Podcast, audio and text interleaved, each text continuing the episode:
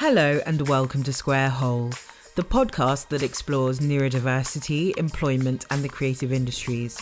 I'm your host, Sazzie Kluvitse. We're going to hear from Sophie Broadgate, filmmaker and founder of Pikaia Films. She's speaking to one of our producers, Jhinuk Sarkar, about owning your own access needs and creating a more bespoke seat at the table. Sophie and Jhinuk talked about communication, creative struggles, and developing effective coping strategies.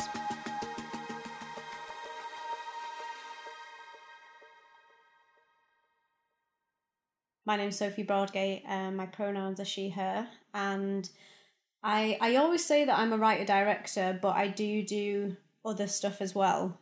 So sometimes I just say filmmaker because that encompasses lots of different things. That's really helpful, and we'll probably dig into that a little bit more over the next few questions. Can you tell us a bit more about your creative practice and work in film? Like, when and how did you identify your interests in this particular creative work that you do? I think for a long, long time, making films was like my childhood dream. And I guess like most autistic people, you get like a special interest that you become obsessed with. I started making animations. That field really matched my sort of difficulty in connecting with people, because when you animate, you just use puppets and you can do a lot of stuff on your own. So I started out making films and telling stories just by making puppets, and I would just spend a lot of days alone in a dark room making like little props, like miniature cushions and this kind of thing. Even before that, I used to make comics, I used to draw things. I think that essentially when I look back on it now is that I struggle to connect with people in a traditional way. So I think I used to show people how I cared about them by like drawing something for them, or sometimes I would feel a certain feeling and I would create a story to kind of process that feeling, I think. So I think that that's where it developed. And then when I went to college at age 15, I decided to like go all in for filmmaking. I started studying like film studies, media studies and art at college. And I just got increasingly into studying live action film. Quite a few people that I mixed with who also wanted to make films seemed to be similar to me, whether they were autistic or not. They were very visual people, and I think within artistic careers, you do get people that are much more open-minded. So I suddenly started to find a group of people that felt a lot more like me. So I went to study at university. So I moved away from Cumbria. I now live in Manchester, which is where I went to university. And then since university, I basically like had a really winding career of, I don't even know how to start with how I actually managed to get into the film industry, because it was a very complicated route, because basically when I graduated from university, I had to have a part-time job to support myself, but I would always make film projects on the side, and I was constantly like pestering all of the film companies in the area. Even though I hated calling them, I was just like, I'm just going to call them, I'm just going to do it. And eventually one company agreed to meet me. So I went into their office, and they were like a small company making brand films, which they're kind of like adverts, but they were more like emotionally driven. And I was quite a fan of their work. So I went in, I was so nervous. I showed them my showreel and barely spoke a word, dropped my glass of water on the floor because I was so nervous. But they agreed to take me on for like 2 weeks of work, because they had like loads of shoots going on. So I left my part-time job on the promise of 2 weeks of work, which seemed really risky, but basically all of my filmmaking career has just been based off of a lot of risk, I think. Wow. Risk and hard work, like following the risk. But basically I just said to myself, I need to be my most sociable, I need to be my most like on it these 2 weeks. And then they gave me like a full-time job. So then I was working in like production assistant full-time for 2 years. And that's basically where I learned everything about the industry, because working in the industry and the stuff that you do at uni was so different, because at university we worked in like teams of 5. And then as a production assistant, I was working with like crews of like 30 odd people, if even bigger, and massive budgets. And there was a lot of sort of privilege floating around. There was a lot of take care of everyone's needs all the time, and never think of your own needs, which obviously, like, as an autistic person, you just have to basically shut off all of your needs. And at the time, I didn't know that I was autistic at all. This is, like, very new news to me. Oh, yes, because I wanted to ask about that, about your connection to neurodiversity. And obviously, you've mentioned that you're autistic, but at a certain point didn't know that. So I was wondering if you could tell us about how that happened, because that was so interesting. Yeah, totally. So I think I noticed... I mean, I always knew there was something, I guess, different about how I interacted and how I sort of processed things and how I saw things. But I think everyone used to use the word sensitive to describe me. And you know, they'd just be like, oh, you're an artist, you're this. They just use other words to describe me. So I just thought, like, oh, I'm just weird. I'm just whatever, alternative, or whatever they wanted to brand me with. And then I just suddenly had, like, a series of, well, bad mental health. And I think that... So that's the first time I went to the doctors and they said, oh, you've got depression and anxiety. So for years, up until maybe like 2 years ago, everything that I experienced, both in work and in personal life, I just always went, oh, I'm anxious, I'm this and that. And then I started to like, so I'm 31 now, and I think I started making my own stuff again, maybe at like 23, 24. So from then until now, basically started to find myself a little bit through film, and I'm queer as well. So I also started to make a lot of work about queerness. And I think through, you know, connecting with other queer people, I started to meet a lot of people who were describing themselves as neurodivergent, you know, they had ADHD, autism, and quite a lot of my friends actually do have ADHD or autism, and I naturally gravitated towards people who are neurodivergent. I also, as part of me trying to make some money, I connected with a company back in Cumbria called Signal Film and Media, which were actually one of the companies that like taught me how to make films when I was a kid in Cumbria. So I reconnected with them in later life and agreed to like project manage some stuff with them. So that was like 2 days a week for 6 years I worked there. And I did a project there called Animate Autism. And this was, again, before I knew anything about me. But my boss, I think that she sensed that I was on the spectrum, and I think that she thought I knew about it, but I didn't. I think everyone that I worked with was like, oh yeah, she's on the spectrum, but no one ever said anything to me. But so I started working with these young girls to teach them how to do animation. And they started like coming to me and talking to me, and I just started being like, that's me. Like, that's what I was like when I was young, and those are the kind of things that I felt about school and just about everything. And suddenly just a light turned on in my head, and I was like, oh my God, okay, I can see everything different now. So I just started like researching on the side for like 6 months or something, quietly to myself, because anytime you say the word autism to people, they're just like, oh no, that's not you, that's not for you. So and I think I tentatively mentioned it to a few people, and they were like, not really sure about that. Was that anyone that you mentioned it to, or specific people in your life? Like, would it be work people or family or friends? I think at work, everyone was really for it, because especially at Signal, because we worked with a lot of young people that were autistic. I think they understood the presentation of it. And also my boss at the time, Carrie Colby, her husband's autistic, so she knows a lot about it. So I think that when I started to say that I think that's me, they were like, of course it is. Like, we don't have any doubt. I think it was people outside of creative industries, maybe like a few friends. Even my partner at the time didn't really know anything about it. And she was just like, oh, but you're so empathetic. And that's a lot what people say. And you know, my mum as well thought that I was too empathetic to be autistic. So actually, I just had to come to people with like a bunch of research and be like, actually, like, you know, watch this video about this woman talking about autism. And eventually people started to do the work around me and try to figure it out with me. Yeah. For a while, I was like, oh, I don't need a diagnosis. I'm just going to sort of use autistic coping strategies and see how that works. And then they worked.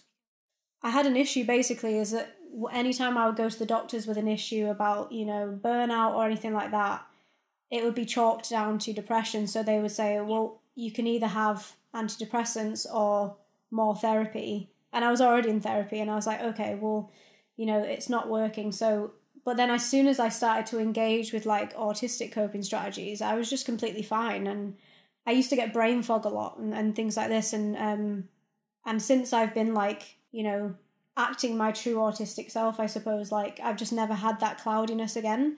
Yeah. That's so kind of, yeah, intuitive of you, and must have been exhausting as well. Like some of the situations you've already described kind of connect like with my next question, like how you put yourself out there to be in those roles because you knew that that was the area of work you wanted to thrive in creatively, but you knew it involved lots of communication, lots of kind of contacting people. Yeah, it sounds exhausting to me. And I just wondered, like, with that kind of connecting with your collaborators, how did the relationship start? Has it always been that you've had to find the energy to, or the right moment in time where you're not burnt out from something, to sort of make that contact first, or has it been different depending on different work streams or projects?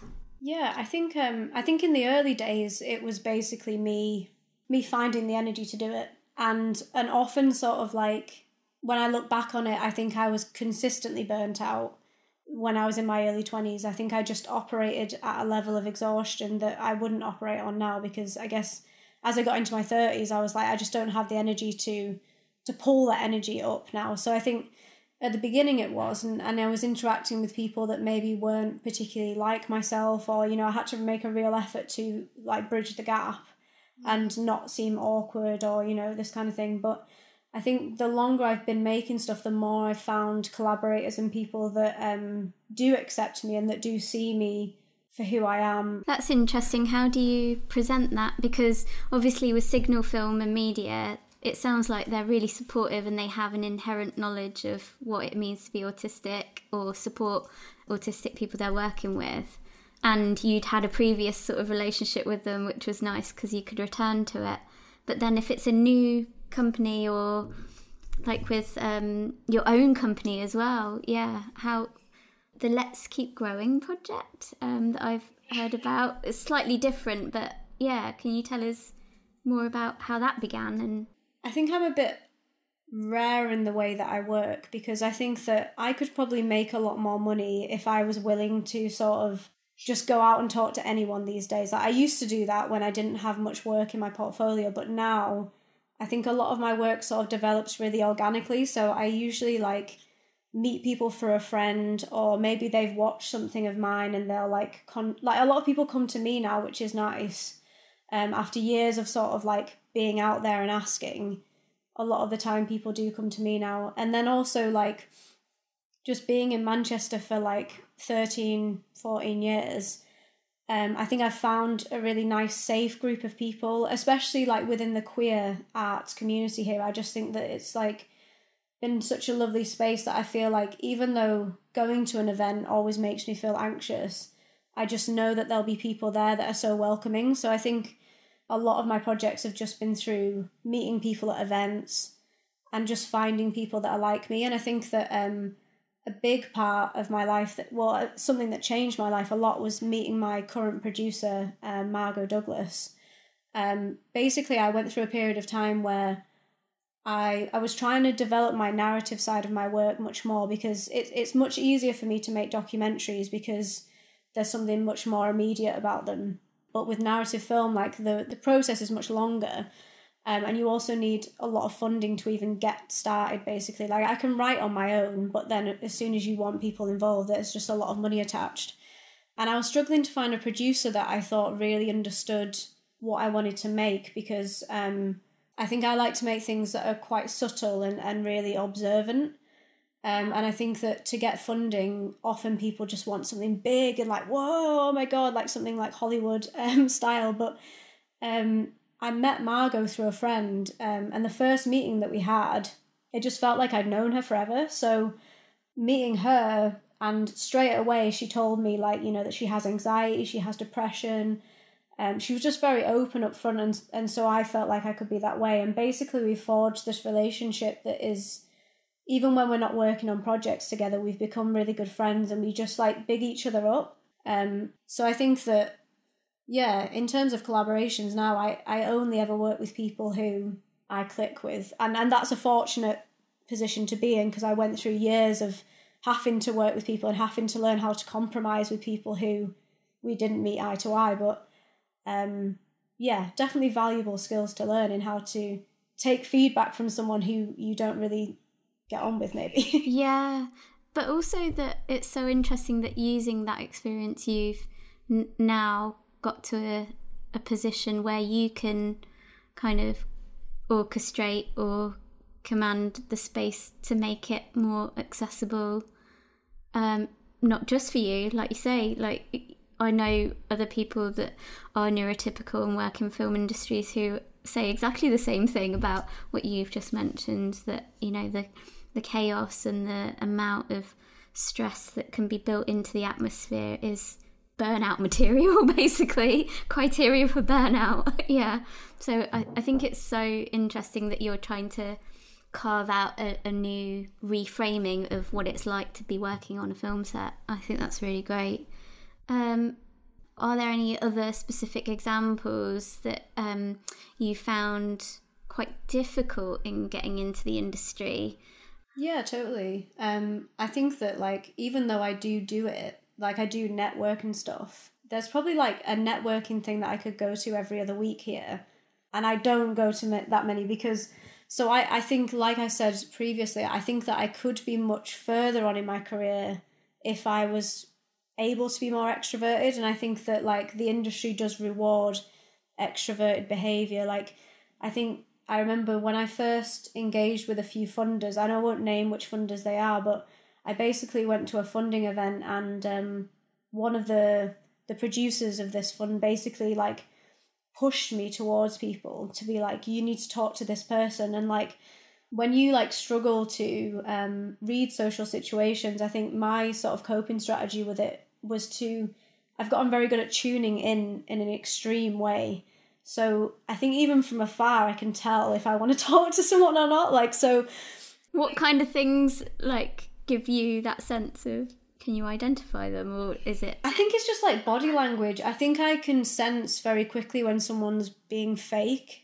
It's privilege as well. I think when I interact with people in the film industry that have so much privilege and they're not aware of, like, how their actions and how the way that they're going about things is affecting people, I think I just, like, recoil away. So I think I tend to, like, interact with people who are, like, on the outsides of these networking things, and often you'll just find, like, somebody else, like, hanging around by the food, and then you'll be like, oh, hey. But then the sad thing about a lot of those networking things is that I have left them being like, I didn't really get anything for my career from that, because usually the people that have got the money are the ones I actually really don't want to talk to. I think that's something that I struggle with a lot, is that I'm not particularly driven by money. And obviously I need to make money, and, like, the things that I make have to become profitable at some point. Every creative's quandary, in a way. Yeah, so it's kind of like, you know, I've been... And, you know, talking about things that I find difficult is that I am very rejection sensitive, like... And it's something that I do work on in myself, and I go, okay, like, you know, take a moment. But, yeah, I react very, very severely to criticism, and I've been in certain situations where, like, I've had to pitch to an audience of, like, a judges or something like that. And and I just find it really hard when sometimes the feedback that you get for me is so inhumane, because it seems like executive producers, they're not creative people in particular. Like, some of them are, but they're all about the money and they're all about the business. And of course we need them. But I think that there's a disconnect for me in terms of how they think about things, because, you know, I went and pitched, like, a really personal idea with a friend of mine once. It was about queer characters in the North. And this was kind of a bit before, like, queer filmmaking really kicked off, and, like, Hollywood were making a lot of LGBTQ films.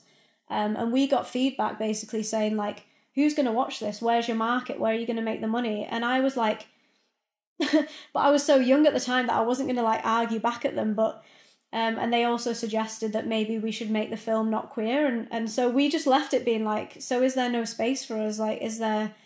I think it was hard for me to find the people that do want to tell those stories. And I think it's so good now that those stories are becoming more open and people want those stories. And there's like, basically executive producers want a proven track record that people are going to watch this film, even if they just don't believe you when you say, oh, there are loads of people like me because they're all my mates. But like...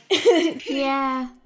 Where do you think that change happened? Where do you think that it started to become recognised? I think that potentially there was a few like really big films that did it. Like I think Moonlight was probably one of them.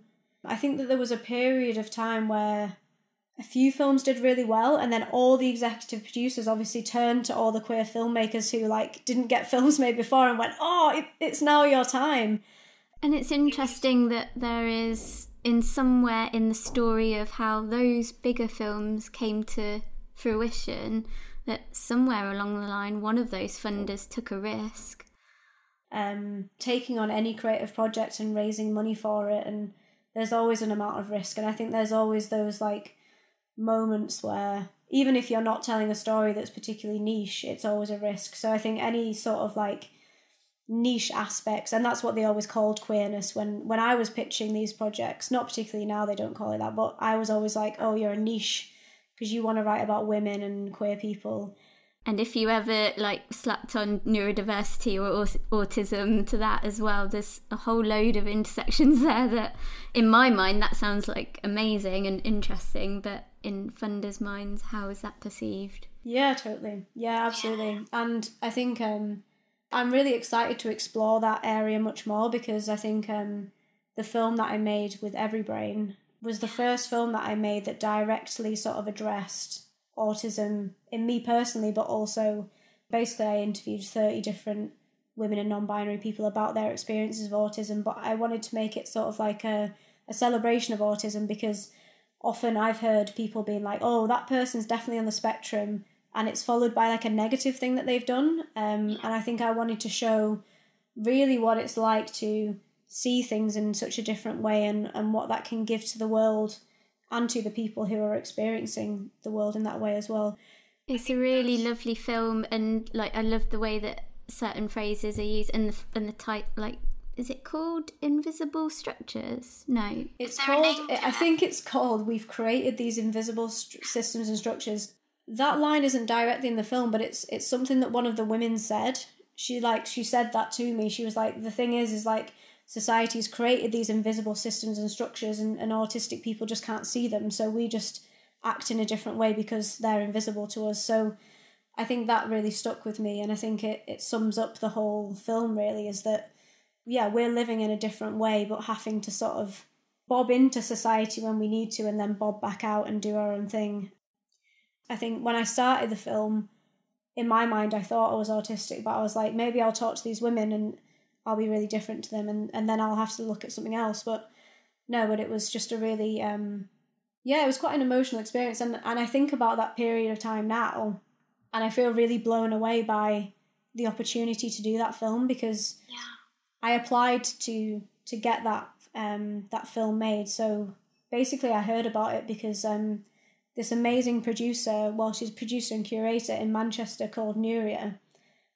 She is really open with all opportunities, and she just posts up opportunities that she sees, and she's just a really good like ally for everyone in the creative industry. So I just saw this, and because I was starting to think about my own autism, I was like, oh, this is like really impeccable timing that this has come up. So I just put in my application that I wanted to do this film that, you know, allowed me to explore my own autism, but also allowed other women and non-binary people to have their voice heard, because I know that a lot of people wouldn't necessarily have the means or the skills or the resources to have their voices heard.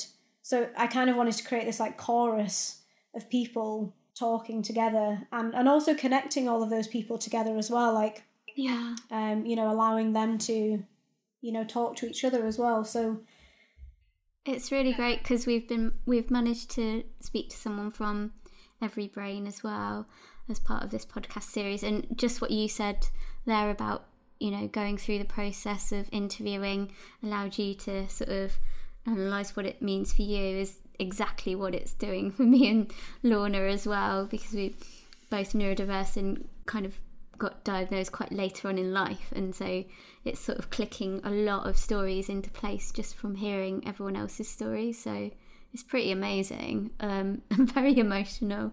And also just the last thing on that is that it's good that you spoke to someone from Every Brain, because basically that project changed the way that I thought that I could work on projects, because I think when you work with people who aren't neurodivergent, there's a certain expectation set up about how the project's going to work, and often they push you to overwork, because I have a tendency to overwork because I've got a very addictive personality. But in this project, like Ali and Amanda produced it with me, and they would check in with me all the time, and everything was really consensual. So they asked me beforehand, like, how do I want to be communicated with?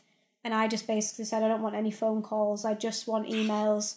I don't want surprise WhatsApp messages. I just want emails and Zoom calls, basically. That sounds so good that you were able to outlay that at the beginning. And totally, yeah. And then they asked me, like, how frequent would you like to meet on Zoom? Like, everything was set up by me, and every artist in that project had a different way that they wanted to interact. And each time we met on Zoom, like, it was about the project and how it was progressing, but they also spent so much time thinking about me and asking me, like, how are you doing? Like, do you feel like the deadlines that we've set are accurate? Like, basically just, like, really empathetic way of working. And I think that since I experienced that level of care from a producer, it just set me up to be like, well, that's only how I'm going to work now. I'm not going to push myself for ridiculous and unsustainable working practices, because that's a lot of working practice is like that.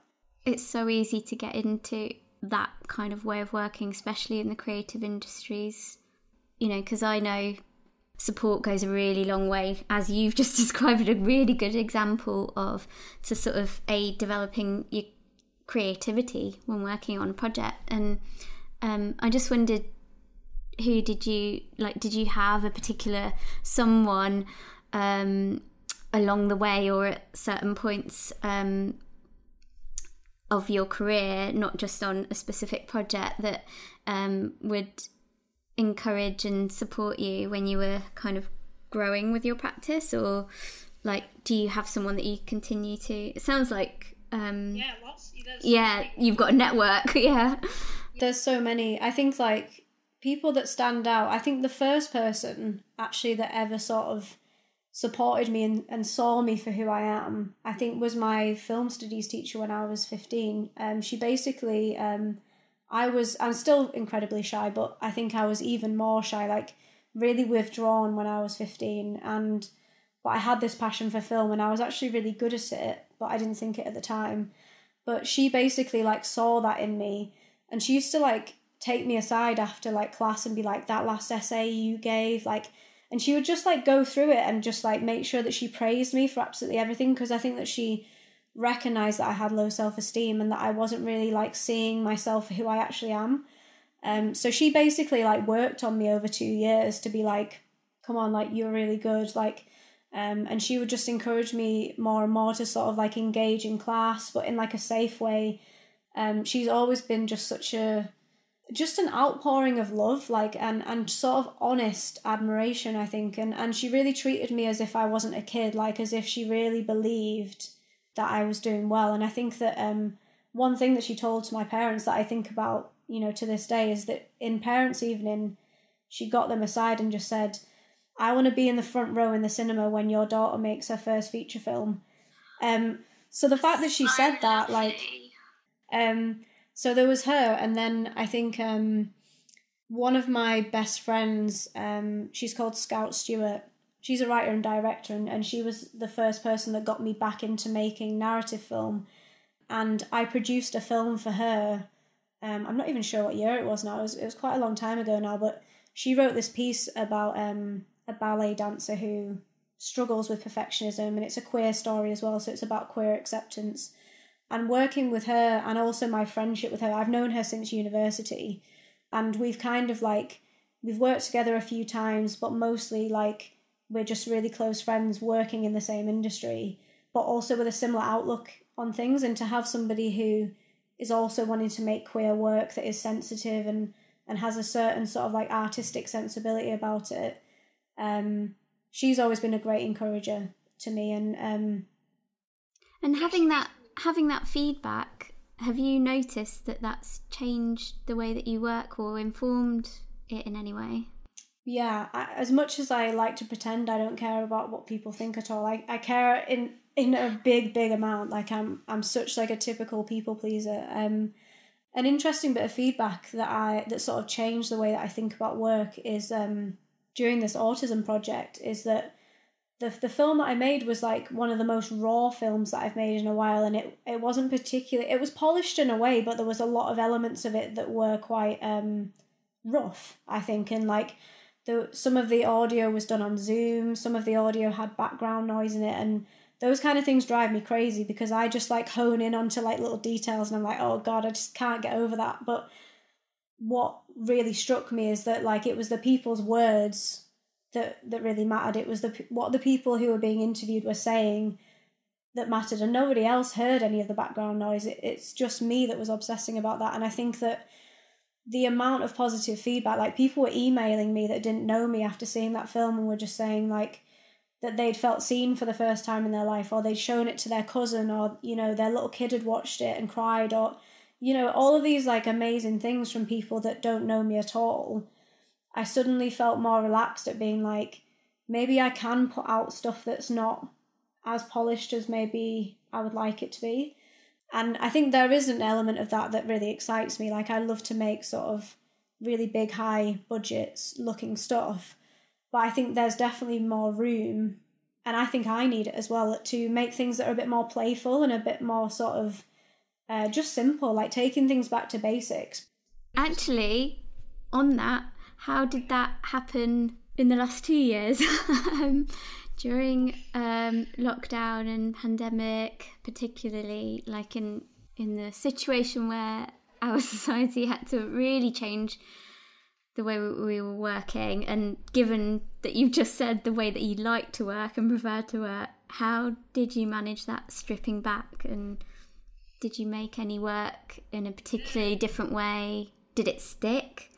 I think it did. I think it changed me a lot because I think a lot of people realise this, that once the pandemic hit and we weren't allowed to do the things that we wanted to do, I think I realised that since I left the village that I grew up in, I've just been on this treadmill that has been incredibly detrimental to my like physical and mental health. And I think that having that moment to stop and think and actually process the last like half of my life that I've just been like running along. I was really fortunate in the lockdown that my partner's family lives in the New Forest, so we basically like guessed that there was going to be a lockdown before it happened and just went there, and I did have a bit of income from Signal, so I was really fortunate that I worked 2 days a week with Signal, and then the rest of the time I just basically, the first few weeks I just didn't do anything. I just like walked around in forests and sort of like just kind of tried to reconnect with who I am outside of producing stuff. And then obviously, like, I always like to make stuff. So I started, like, doing other art stuff. And occasionally I do pick up stuff. Like, I like to draw and paint and stuff. And so I started just doing little drawings and, like, making cyanotypes. I started doing, like, more photography. And then I started making little films that were kind of just, like... I made a film about, like... Emily's my partner, her parents' pond. So I like, I just... Amazing. I had this really like zoomed in lens and I just filmed newts in the pond. And I think, yeah, just reconnecting with nature because, yeah, nature is one of my other, I guess, special interests. And that's been like, I guess that was my first love when I was a kid actually. So yeah, I think I reconnected with that. And I spent so long at the side of this pond just watching these newts. And it was just so therapeutic. So I just made little things for no purpose, but for my own enjoyment. And I think that by doing that, it made me realise that potentially I wasn't doing that enough in my professional practice, is that I needed to find more time for play. I guess there's two things I'd love to hear your response to, which is there a specific way in which you work best when leading on projects, and if there is a particular way that you voice your ideas when you're leading with them? How do you communicate that to the team that you're working with, especially if you know that it might be quite contentious or you might be in the minority of opinion and the way that you want to do things? How do you navigate that? Yeah, maybe the people that I work with matters a lot. For example, like I've got a few cinematographers that I like to work with, and I think that they're very similar to me in that, like, we communicate through imagery. So, like, you know, I'll send them, like, a mood board of stuff to be like, here are, like, the colours I'm thinking about, and here are the kind of... And I'll just throw out a few words like, oh, this scene's going to be warm, and, you know, things like that. And I think that I didn't have the ability to communicate very well with words when I was younger, but I think that through practice and through reading as well, I think I've just gotten quite a good vocabulary, and... yeah, I guess practicing how to work with people. And I think that even though I might not seem to be like the largest character on a set, you know, I'm not somebody that commands people's attention. I think I'm very good at working with people to bring out their best side. So I think that, like, I like to work in a collaborative way. So it's not just me being like, this is what we're doing and you just need to do your work. It's more about, like, what is interesting to them about the project and what can they add to it. Because I think that's why I like filmmaking, and it's not why I got into filmmaking, but it was like a happy accident that I found this out about filmmaking, is that filmmaking's really just about, like, finding people that are kind of similar to you, or even not, but that they can understand you, and then you meld all of these ideas together and then it becomes something better than what you originally thought of. So I think that for me, I am a very stubborn person, so I think that it's been like a learning curve for me to accept other people's ideas and also to understand why they might think that way. But I think sometimes the only disagreements I've ever had is mostly with producers or money people who aren't connected with the creative thing, because I think I did have a few times where I basically just had to argue my point with a producer. Not my current producer, but, like, people in the past or funders, just to be like, this is why it has to be this way, and just keep on it. Yeah, I think that's a really good example and story of, like, how it develops over time as you work and kind of develop your practice in the setting that you're working in. Thank you. And then before I ask you the very last question, is there any advice that you could give other creative neurodiverse people that are sort of wanting to work in film?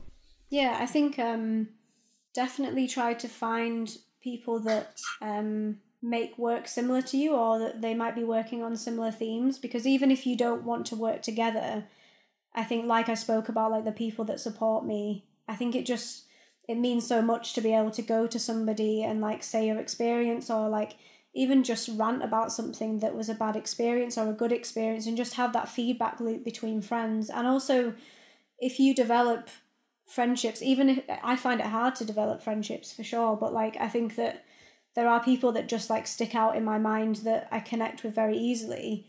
And they are rare to find, because I think, you know, I guess I am a bit of a weirdo, but, like, you know, whenever I found someone like that, they've been like a friend for life. And I think to be able to accept their honest feedback, because, like I said, I don't like feedback at all, like, when it's negative, but I think it's helps me a lot to just be like, oh, that hurts when you say that, but I'm going to look into that. And actually, it really usually does work when I think about their feedback. So I think developing a safe environment where you can get feedback and you can have the confidence to just put yourself out there. And I think... the second thing I would say is just to be true to your honest self in how you want to work. I have a level of sadness that I have pushed myself out of my limits for so many years, and how that negatively impacted my mental health. And also, there was a period of time where I wasn't particularly making films about being queer or being neurodiverse, or, you know, well, just films about myself. I was making films for other people or about other people. And I think that really the most powerful films that I watch as an audience member are ones where there's like a true heart to it and there's a true experience that people can empathise with. So I think that just be your authentic self. Obviously, it's difficult working as somebody who is in the minority. You know, as a neurodivergent person, you're always going to be in the minority. But if people are just saying to you that they're not understanding it, then you just need to try and find a way to help people to understand it. And I think that that's how you become a better storyteller. You know, you're like, how can I show this feeling through an image? You know, is it a piece of sound that is going to make people understand me? That's so great. Such good advice. Thank you, Sophie. Is there a handle that you would like to share that people can follow your work on? And is there a project name that we should look out for and in a nutshell what it's about? Yeah, so people can follow me online. Like, I'm on Instagram. It's just Sophie Broadgate. And then also my company name is Pikaia Films. But that's just basically me. It's not really a company. It's just me on my own. But there's not any solid titles for stuff that I'm working on at the moment. Basically, I'm in the period of time where I've put out a lot of applications and there's lots of things in development that aren't really set. But what I can say is that there's going to be more work next year about lesbian relationships as, you know, a queer person. Definitely going to be developing something much more looking into autism. And basically, I'm also in the midst of sort of opening my own company, which will hopefully support other women who want to make film and try to make work with other women, but also try and adjust the balance within the film industry as well. So it's kind of like, it's an organisation that I want to make that's about making stuff, but also being an advocate at the same time. That's brilliant. So much cool stuff to look forward to, and I can't thank you enough for all your time. You've been listening to Square Hole. On behalf of its creators, Lorna Allen and Jhinuk Sarkar, we hope this episode has allowed you to consider some new pathways into your understanding of neurodiversity. We would really like to give a massive thank you to all of our interviewees for giving us their time and knowledge and talking to us about their experiences. We'd also like to extend our huge thanks to our funders at the RSA and to Zoe Law, who helped fund the production of the podcast. A huge thank you to Ade Bamgbala and to Carrie Morrison for their editing. A big thank you to Angus Wilson from Eames Music for arranging our music theme.